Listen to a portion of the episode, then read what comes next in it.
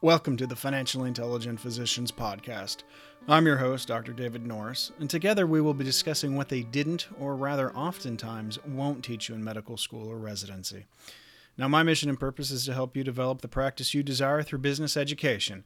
And over the course of these podcasts, we're going to cover topics such as leadership, financial intelligence, patient satisfaction, process improvement, negotiations, and many more. Today, we're going to talk about making it easy for your patients. The other day, my wife had an appointment with a physician. You know, she's been with this physician for, for years, if not decades. And you know, the physician, she's quite friendly, and my wife likes her a lot. But her staff is friendly. You know, everyone's always warm and friendly with my wife, and you know, my friend is quite knowledgeable. Um, you know, it's easy to get in to see her to schedule things. It's easy to go through the clinic you know, and that's part of the reason why my wife has stayed with her. Um, however, uh, you know, uh, like a friend of mine, he Chad, he once said, you know, I left my physician's office. I liked him a lot. I just couldn't tolerate his office anymore. And to tell the truth, um, my wife and I, we've actually left the physician's office because the processes and the staff of that office, you know, it was incredibly painful to schedule or actually see him. It was just an unpleasant experience with his staff and the processes. And, and, and so we ultimately wind up leaving that, that clinic. And, and, the, and the sad thing was, was he was a classmate of mine and he was a very good physician. But my wife uh, had just had enough of it.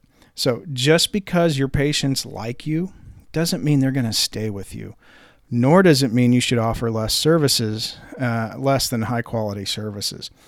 Their um, feelings or affections for you will only carry you so far.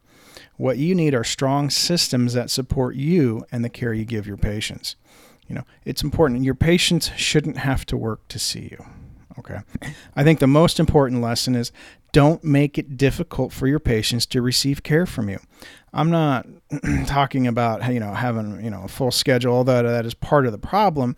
Busy and in high demand physicians will have a full calendar, and that's a blessing and a curse.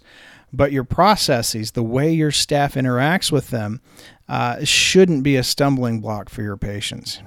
You know, um, not long ago when my wife scheduled an appointment. Um, uh, she she was not asked about healthcare insurance changes. However, um, she did receive a call from the office at 4:30 p.m. the day before her 8 a.m. appointment, inquiring about insurance and suggesting that we would be responsible for the whole ticket if the visit wasn't pre-approved. Suffice it to say, my wife was quite irritated you know, why didn't you inquire about the insurance when the appointment was scheduled? Why didn't you call with more than 30 minutes notice in a business day to deal with this issue? Why wasn't this handled at least a few days before? You know, those sort of things, even though you're a good physician, uh, they irritate the patient and they reduce your credibility and, and how the patient views you and pushes them out the door. So, you know, I think, you know, lesson number one if you want to get paid and involve third party, you know, payers, go any extra di- distance needed to make it easy for your patient, right? You have a contract with the payer, not the patient. You need to help your patient ensure that they have all the proper information so that you can get paid. You know, when she asked what she when my wife when when my wife asked what she should do, the person on the other end of the phone, uh, the the physician's office staff, wasn't helpful. You know, so um, even better was when she called back to provide the information. The person who she talked to wasn't available, um, and no one seemed to know what she was talking about. So, uh, you know, don't do things like that because that just aggravates uh, the patient. Lesson number two is Always make it easy for your patients to get in touch with folks from your office. You know, try and avoid those phone trees if possible. I understand you might need to send them to a voicemail box, but check it regularly and return calls promptly.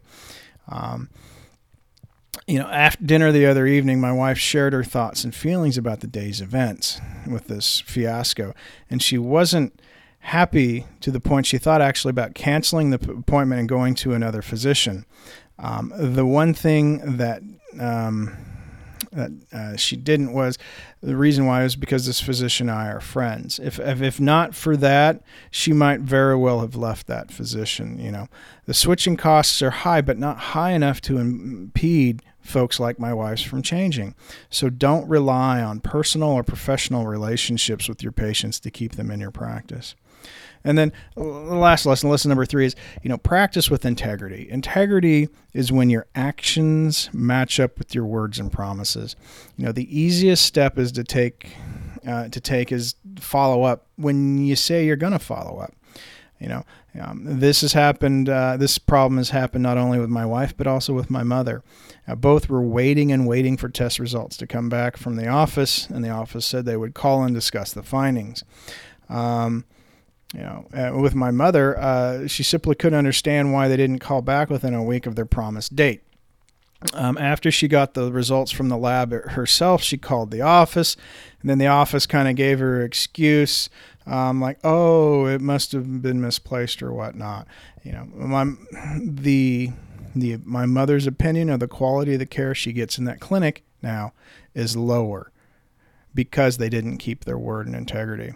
If if you really want to go a long ways towards uh, improving the perceived quality of the care that you provide, is make certain you act with integrity and do what you're going to do. S- do what you say you're going to do. Uh, I'm very happy you've uh, decided to invest in yourself today. It's the best investment you'll ever make. Thanks for listening. If you're enjoying these podcasts, please share them with your friends and colleagues, and be sure to check out my books at Barnes & Noble and Amazon, as well as my online courses at davidnorrismdmba.com. Have a wonderful day. I'll see you next time.